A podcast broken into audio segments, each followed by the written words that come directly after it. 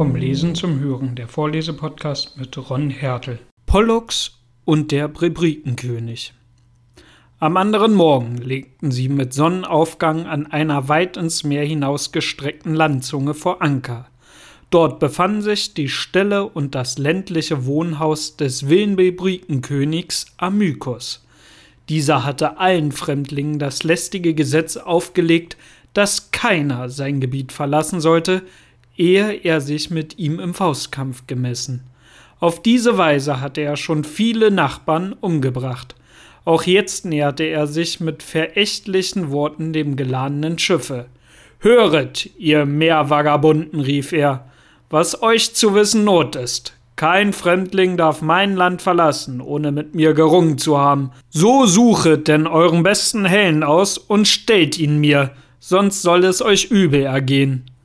Nun war unter den Argo-Schiffern der beste Faustkämpfer Griechenlands, Pollux, der Ledersohn. Diesen reizte die Ausforderung, und er rief dem König zu Poltere nicht, wir wollen deinen Gesetzen gehorchen, und in mir hast du deinen Mann gefunden. Der Balbrike blickte den kühnen Helden mit rollenden Augen an, wie ein verwunderter Berglöwe den, der ihn zuerst getroffen hat. Pollux aber, der jugendliche Held, sah heiter aus wie ein Stern am Himmel. Er schwang seine Hände in der Luft, um sie zu versuchen, ob sie von der langen Ruderarbeit erstarrt seien. Als die Hellen das Schiff verlassen, stellte die beiden Kämpfer sich einander gegenüber. Ein Sklave des Königs warf ein gedoppeltes Paar von Fechterhandschuhen zwischen sie auf den Boden. Wähle, welches Paar du willst, sagte Amykos. Ich will dich nicht lange losen lassen. Du wirst aus Erfahrung sagen können, dass ich ein guter Gerber bin und blutige Backenstreiche zu erteilen verstehe. Pollux lächelte schweigend, nahm das Handschuhpaar, das ihm zunächst lag, und ließ es sich von seinen Freunden an die Hände festbinden. Dasselbe tat der Bebritenkönig. Jetzt begann der Faustkampf wie eine Meerwelle, die sich dem Schiff entgegenwälzte und welche die Kunst des Steuermanns mit Mühe abweist, stürmte der fremde Ringer auf den Griechen ein und ließ ihm keine Ruhe. Dieser aber wich seinem Angriff immer kunstvoll und unverletzt aus. Er hatte die schwache Seite seines Gegners bald ausgekundschaftet und versetzte ihm manchen unabgewehrten Streich. Doch nahm auch der König seinen Vorteil wahr und nun krachten die Kinnbacken und knirschten die Zähne von gegenseitigen Schlägen, und sie ruhten nicht eher aus, als bis beide atemlos waren. Dann traten sie beiseite, frischem Atem zu schöpfen und sich den strömenden Schweiß abzutrocknen. Im erneuten Kampfe verfehlte Amykos seines Widerpartners Haupt, und sein Arm traf nur die Schulter. Pollux aber traf den Gegner über das Ohr, dass ihm die Knochen im Kopf zerbrachen und er vor Schmerz in die Knie sank. Da jauchzten die Argonauten laut auf, aber auch die Bebriken sprangen ihrem König bei, kehrten ihre Keulen und Jagdspieße gegen Pollux und stürmten gegen ihn heran. Vor ihm stellten sich schirmend die Genossen mit blanken Schwertern auf. Ein blutiges Treffen entspann sich, die Bebriken wurden in die Flucht geschlagen und mussten in das Innere des Landes weichen. Die Hellen warfen sich auf ihre Ställe und Viehherren und machten reichlich Beute. Die Nacht über blieben sie am Lande, verbanden die Wunden, opferten den Göttern und blieben beim Becher wach. Sie bekränzten ihre Stirnen mit dem Uferlorbeer, an den auch das Schiff mit seinen Tauen angebunden war, und sangen zur Zither des Orpheus eine tönende Hymne. Das schweigende Ufer schien ihnen mit Lust zuzuhorchen, ihr Lied aber besang Pollux, den siegreichen Sohn des Zeus. Starten wir mit der regionalen Eingrenzung. Wo befinden wir uns Asien? Also das Königreich, was im Grunde Bithynien heißt, ist, war zuerst eine antike Landschaft und wo befindet sich die? Na, zwischen dem Übergang zwischen dem Schwarzen und dem Mittelmeer. Ja, so in der Nähe von dem heutigen Konstantin, also von dem damaligen Konstantinopel beziehungsweise Byzanz, was heute Istanbul ist. Und auf der östlichen Seite haben wir Bithynien Und auf der anderen Seite haben wir Thrakien gehabt. Das wird dem einen oder anderen vielleicht noch ein Begriff sein.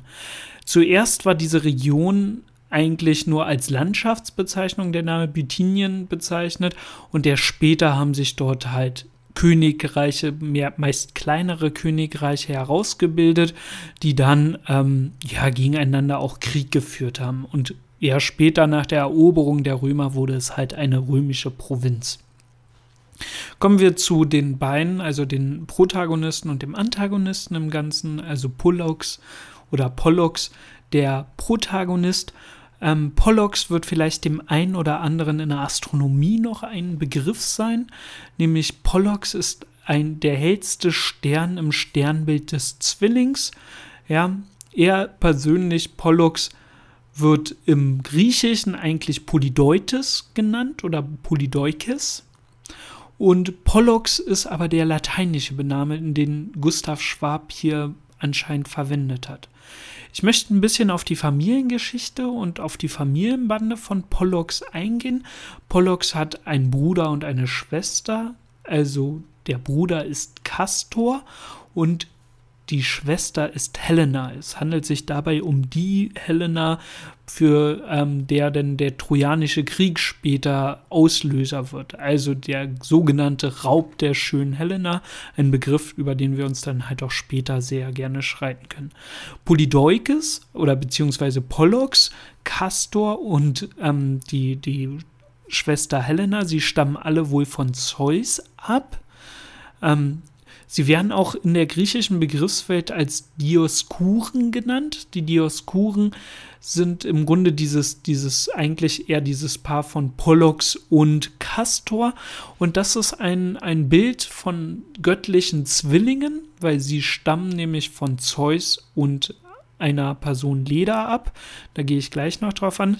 Jedenfalls dieses Zwillingsbild von zwei Brüdern, die im Grunde von einem Himmelsgott sind, die gibt es schon ganz lang. Und heutzutage geht man davon aus, also die vergleichende Religionswissenschaft geht davon aus, dass dies einen indogermanischen Ursprung hat, weil wir finden das im Baltischen und wir finden das halt auch in anderen Regionen der Welt, wo im Grunde diese indogermanische Religionswanderschaft ausgegangen ist. Davon hatte ich ja auch schon ein paar Mal gesprochen. Und da sieht man dann auch wieder den integrativen Teil der polytheistischen Weltvorstellung der damaligen Griechen. Also anstatt ein Glaubensbild einfach zu verdrängen, wurden diese natürlich mit aufgenommen und in, quasi in ihre eigene Erzählung mit eingebraucht. Also wie schon gesagt, Pollux, Castor und Helena, sie stammen alle aus der Verbindung Leda und Zeus ab. Dazu muss man sagen, dadurch, also Zeus ist ja ein schwere Nöter vom Herrn in der Antike, also es gibt im Grunde keine Sage, wo Zeus fast nicht fremdgehend. Wir hatten das ja auch schon mal mit Europa gehabt, wo er sich in ein Stier verwandelt hat. Hier in dem Fall hat er sich wohl in einen Schwan verwandelt, um die Leder zu beglücken und ja, diese drei Kinder stammen halt wohl von ihm, Pollux, Castor und im Grunde die Helena, die wie gesagt später eher der Streit, warum es halt zum Trojanischen Krieg kommen wird. Vielleicht, was noch ganz interessant ist, zwar ist Pollux und Castor und Helena im Grunde göttlichen Ursprungs, beziehungsweise sind es Halbgötter, aber nur Pollux hat die Unsterblichkeit, Castor und Helena nach meinem Wissen haben diese Unsterblichkeit nicht. Später, in späteren Sagen wird es halt so kommen, dass Castor stirbt und ja, Pollux hat im Grunde solche Sehnsucht nach seinem Bruder, dass er Zeus bittet, ihm die Unsterblichkeit ähm, zu nehmen, damit er mit seinem Bruder Castor in der Unterwelt, also im Hades, wieder vereint sein kann. Und Zeus ist darauf so gerührt, dass er ihm im Grunde die Wahl gibt, ähm, entweder unsterblich zu leben und bei den Göttern zu sein oder auch nur einen Tag ähm, mit seinem Bruder im göttlichen Olymp zu sein, aber dann gemeinsam im Hades zu sein. Und Pollux soll wohl keinen Moment gezögert haben und sich für seinen Bruder entschieden haben. Schauen wir uns jetzt ein bisschen den Antagonisten halt an. Amykos. Amykos ist wohl Sohn des Poseidon. Und hier haben wir auch wieder so ein, ja, ich habe da ein ungutes Gefühl, muss ich ehrlich sagen, weil Poseidon ist der Meeresgott, die Argonauten sind im Grunde die ganze Zeit auf dem Meer und sie schlagen im Grunde jetzt Amykos in die Flucht oder beziehungsweise erteilen ihn eine Lektion. In manchen Sagen heißt es auch, dass Amykos erschlagen wird, ja, von Pollux beziehungsweise Polydeukes. Und ja, das kann man sich halt vorstellen, wenn ein Sohn eines Gottes umgebracht wird oder zu Tode geprügelt wird, dass dieser Gott natürlich nicht sehr erfreulich darauf im Grunde reagieren wird. Ja, Amykos gilt wohl auch als Erfinder eines, ähm, eines antiken Schlagrings, der sogenannte Cestos. Ja, das, wenn man sich da mal Bilder anguckt, dass das wie im Grunde so ein Lederband oder so eine Art um, um die Faust gewickelt, damit man dort stärker zuschlagen kann.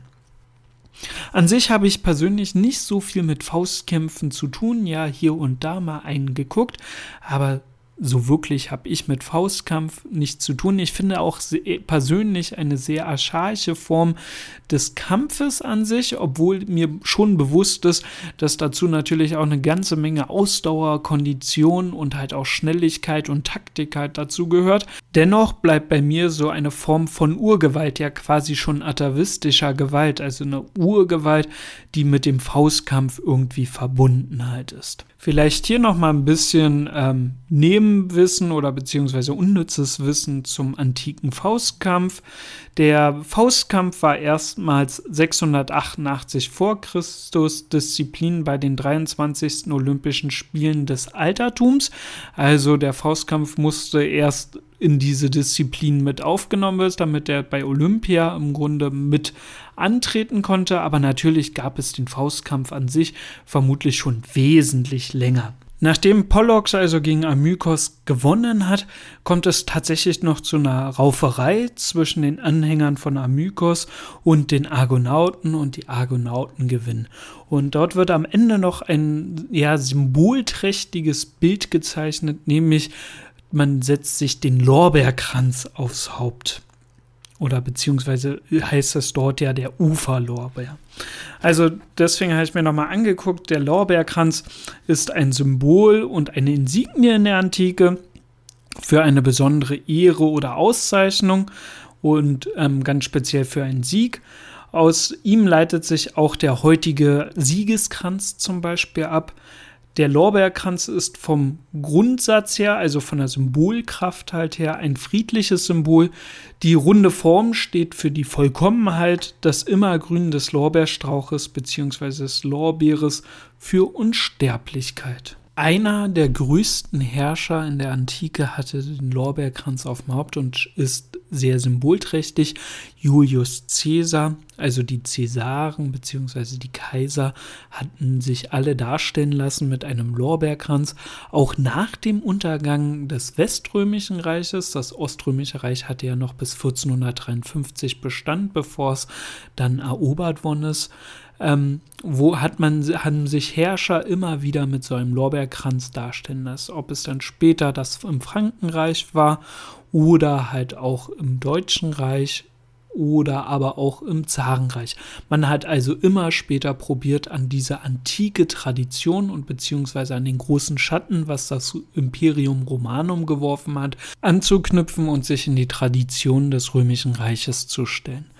Zum Beispiel haben wir dort das Frankenreich, das Deutsche Reich, also beziehungsweise später ja auch Heiliges Römisches Reich deutscher Nation genannt. Der Zusatz deutscher Nation kam erst später auf, aber auch das Zarenreich beruft sich im Grunde auf das Cäsarentum, das Imperium Romanum. Und heute haben wir ja einen sehr kruden Vergleich nämlich den von Putin, der sich ja im Grunde als ja Keimzelle des wahren Christentums immer noch sieht. Und das ist natürlich eine Anspielung genau auf solche antiken Zeiten, die ja aus meiner Sicht heutzutage sehr, sehr krude daherkommen, aber anscheinend bei dem einen oder anderen Traditionalisten noch immer sehr verfängt. Vor allem, wenn man bedenkt, dass im Grunde das griechisch-orthodoxe ja in Byzanz, also dem oströmischen Reich, noch bis 1453 Bestandheit hatte. Und im Selbstverständnis des Zarentums und des heutigen Russlands sind sie der Erbe des wahren christlichen Glaubens in Form des, der russischen orthodoxen Kirche. Aber man muss halt dazu halt auch sagen, Mittlerweile ist Russland schon fast eine Diktatur, sehr autokratisch geführt und ja, da ist es halt auch nicht verwunderlich, dass man dem Volk erzählt, dass sie im Besitz des einzig wahren Glaubens sind, um am besten halt auch noch Feindbilder gegen alle anderen zu erschaffen. Ich entschuldige mich ein bisschen für diese kleine Abschweifung von der Sage halt her, aber ja, auch dafür ist dieser Podcast eben da. Solltet ihr Verbesserungsvorschläge oder Ergänzungen haben, könnt ihr mir sehr gerne schreiben unter vlzhpodcast@gmail.com.